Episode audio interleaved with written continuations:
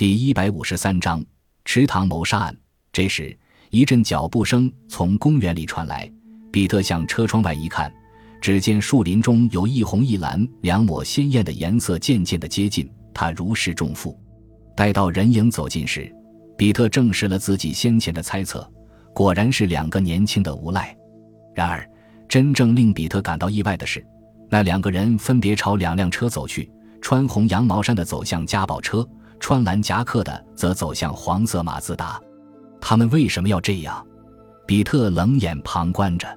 只见那个蓝夹克伸手去拉马自达的车门，但却打不开。于是他从兜中摸出一把钥匙，插进钥匙孔。比特心中的问号越来越大。他琢磨：看这两个人的衣着穿戴和身份特征，应该是同开一辆家宝车来的，不像是分成两辆车来公园里见面的。更何况……这个穿蓝夹克的家伙，怎么看也不像是驾驶一辆几乎全新汽车的人。那个穿蓝夹克的开车门的速度很慢，显然他对这部车并不熟悉。看到这里，比特下了警车，快步走上前去，问道：“你散步愉快吗？”正在专注开车锁的蓝夹克听到背后突然响起的问话，吃了一惊，猛然转过身子，他的两眼发直，脸上带有凶狠的表情。“什么？我是问你。”刚才散步愉快吗？比特又靠近了一步。一见是公园的巡警，蓝夹克的凶狠表情一扫而空。呃，当然愉愉快。他结结巴巴地说，并且身体因紧张还在发抖。比特机警地打量了一下他捏着车钥匙的手，那是一只冻得通红的手。可是天气似乎还没有冷成那样。他的手是湿的，难道是在出汗？不。绝对不会是汗，是水弄湿的。对，一定是公园池塘里的水。他猜测着。再看看蓝夹克的全身也都是湿的，比特断定他一定在池塘里游过泳。公园有明文规定是禁止游泳的，然而他却无法采取进一步的行动，因为他没有证据。蓝夹克又继续回过身去开马自达的车门，现在他已经打开了。钻进汽车，在驾驶座上坐下来，可能他觉得有点挤，就将手伸到座位下面摸索着调节钮，按住按钮。他往后推动座椅，把座位距离放大了一点儿。做完这些，他抬起头冲着比特笑了笑，然后关上车门，开始发动汽车。不一会儿，嘉宝和马自达两辆汽车就绝尘而去了。比特呆呆地望着那两辆消失在夜色中的汽车，这时。他突然回想起刚才看到的一个细节：那个蓝夹克把车座往后推。虽然调节座位本身并不能证明什么，但显然那个座位的空间太狭小，不适合他的身材。或许有一个身材比他小的，难道是一个女孩子？莫非树林里还有其他的人？比特一边走向自己的警车，一边思忖着。不对，比特猛然朝着公园里面跑去。大约跑了五十米后，他放声大喊：“喂，这里有人吗？”四周静悄悄的，没有任何回应，甚至连树林也在沉默。他继续向树林深处跑去，毕竟他上了些年纪，而且身体肥胖，这让他跑了一会儿就开始气喘吁吁。但是他坚持着，不能停止。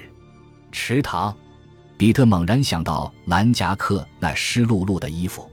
他斜穿着跑过树林，下了斜坡，池塘就在眼前。比特沿着泥泞的池塘边仔细查看，发现了乱七八糟的鞋印，他们都是新留下的。显然，那两个家伙在这里下过水。难道他们发疯了，在这样冷的天气还下水？他们为什么要这样做呢？不管是游泳还是涉水玩，这显然都不合乎情理呀。比特疑惑着，他又反反复复地在池塘边查看。仍然没有发现任何女孩子来过的证据，可能这些证据都被那两个家伙毁掉了。可是蓝夹克推汽车座椅的举动又该如何解释呢？他百思不得其解。比特感到头部有些发胀，他直起身子，望着那没有涟漪的湖面，希望能从水上找到一点蛛丝马迹。咦，那是什么？他突然发现水面上正漂浮着一样东西。似乎是一张湿了的化妆纸或纸巾，不过瞬间他又觉得那倒没什么特别之处，因为游客随处丢弃杂物现象是很常见的。借助夕阳的最后一抹余晖，彼特又看见水面上漂浮着一个小小的黑东西，也许是一小段树枝，也许是别的什么东西。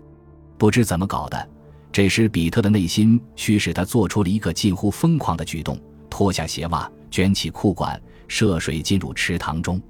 其实他完全没有必要这样做，因为他只是一个公园的巡逻警察。但是他痛恨无赖，尤其是那些专门制造麻烦的年轻无赖。他要看看那两个家伙究竟干了些什么。比特大约向水中走了五六米远，一把将那个小小的黑东西抓在手中，定睛一看，原来是一支女孩子化妆用的眉笔。为什么会有一支眉笔漂浮在池塘中？它的主人在哪里呢？它是木质的。会漂浮，但漂浮不了多久。也就是说，它的主人应该在不久前来过这里。可是，在哪儿呢？他站在冰凉的水里，看着手中的眉笔，不停地思索着。比特警官赶紧跑回到警车旁，利用车载无线电和值班副警长进行联络。是的，你最好先查那辆马自达，车牌号是 J 幺五七八。我对车主的身份很感兴趣。